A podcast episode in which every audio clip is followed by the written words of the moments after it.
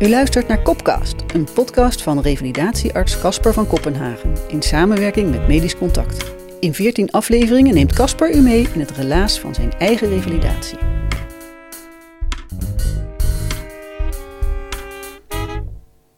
Zeevlam.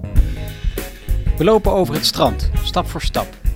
De zuiverende werking van het ruime sop, de oneindige horizon en het wassende water met de blik op de meditatieve duimpan. Met de kop in de wind door het mulle zand. Mijn oude voetbalenkels beginnen wat te sputteren. Een huivering trekt over mijn lijf. Zo even was het prachtig weer, strak blauw. Nu trekt de mist op vanuit de zee. Daar ben ik niet op gekleed, verdorie. Er bestaat geen slecht weer, alleen slechte kleding, leerde ik ooit in Zwitserland. Weinig van geleerd dus. We trekken ons snel terug in de dichtstbijzijnde strandtent.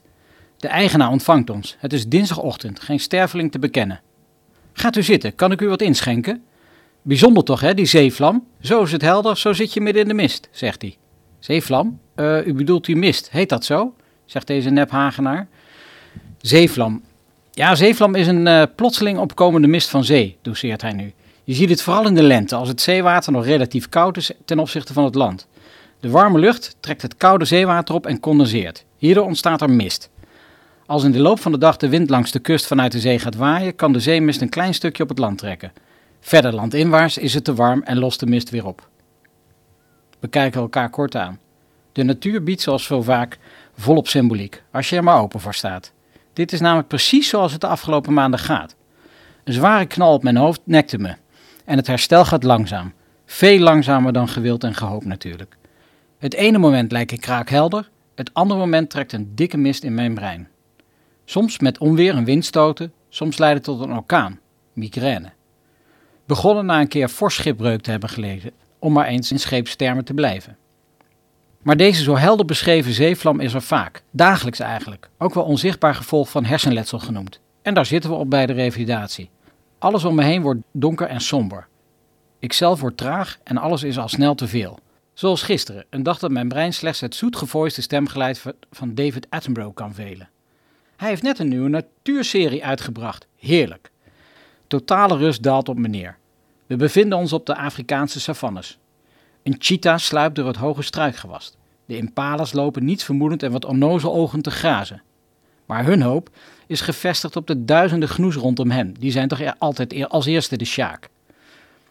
En dan plots slaat Wagner aan. Een cheetah begint zijn jacht. Een krachtsexplosie volgt. Op het ritme van de bassen van Wagner wordt een jonge gnoe in een adembenemend schouwspel gevloerd en in de nek gegrepen. Even later druk ik het geluid toch maar uit.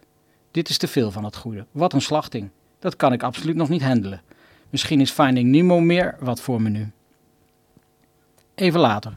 Een buurtje belt aan. Hey Kasper, ik hoorde dat je ziek bent. Ik kwam even een bloemetje brengen. Mijn automatische beantwoorder zegt: Klopt, wat aardig van je. Kom verder, kom verder. Ze schuift aan op het kookeiland. Kopje thee erbij. Koekje? Goed gastheerschap vanuit de tenen. Ik praat haar schoorvoetend bij. Mijn vrouw, die thuis aan het werk is, komt naar beneden. Er ontstaat een gesprek met z'n drieën. Maar dat wordt al snel een dialoog, want ik haak af, per direct eigenlijk. Hoofdpijn en zuizen. Een extreme vermoeidheid. Dit is te veel. De mist trekt binnen, dat is het, die zeevlam.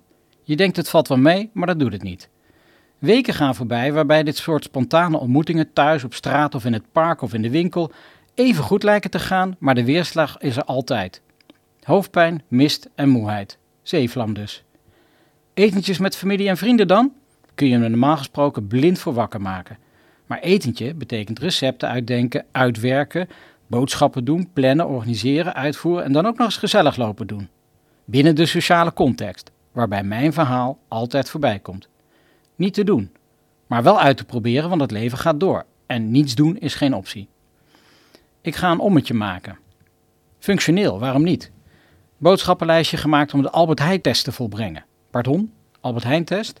Wacht, laat me dat even uitleggen. De Albert Heijn-test is een door mijn vroegere collega's in het UMCU gevalideerde test. Uh, Albert Heijn, word je gesponsord of zo? Nou ja, het mag ook de Lidl of de Jumbo zijn natuurlijk. Hoe gaat deze in zijn werk? Ben je ziek geweest en denk je weer te kunnen werken? Maak een boodschappenlijst van meer dan 10 items, met aandacht. Laat het lijstje thuis liggen of stop het in je broekzak voor mijn part. Loop dan naar de dichtstbijzijnde Albert Heijn. Het mag dus ook die Aldi, Jumbo of Lidl zijn, vooruit. Als je zonder dralen, zonder al te veel omwegen, maar vooral zonder uitvoerig te zweten, hoofdpijn te krijgen, te moeten braken of in een regelrechte paniekaanval te schieten, weer buiten staat dan pak een beet 20 minuten met je benodigde boodschappen. En als je daarna ook weer veilig thuiskomt zonder direct naar je bed te verlangen of ontdaan of uitgeput op de bank in slaap valt, dan zou je kunnen overwegen om de volgende dag ook weer te gaan werken. Liefst aangepast, niet direct patiëntengerelateerd en zeker niet de hele dag. Kijk, zo'n Albert Heijn-test, dat is natuurlijk andere koek dan het elders in datzelfde UMCU gehanteerde van koorts ga je gewoon beter presteren. Of, ja hoor eens, zolang de diarree niet tussen je billen uitloopt, kun je gewoon komen werken natuurlijk. De naam van die laatste test is me even ontschoten overigens. Hoe dan ook, dit was alles voor de COVID-periode. In quarantaine met een snottenbel. Ik hoor een hele generatie hardop brommen. Enfin, maanden gaan voorbij voordat ik deze Albert Heijn-test een keer goed afleg. Vandaag dus. Vrolijk kom ik binnen en roep naar boven. Joehoe, ik ben geslaagd voor de Albert Heijn-test.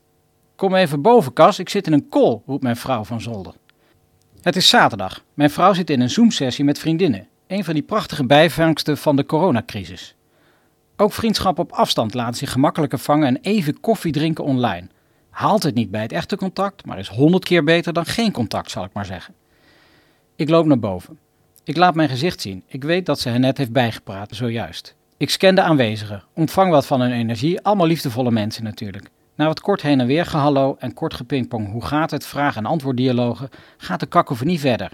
Twee, drie minuten en het is klaar. Ik zwaai naar het scherm en loop de trap af. Hoofdpijn en moeheid, niet te doen.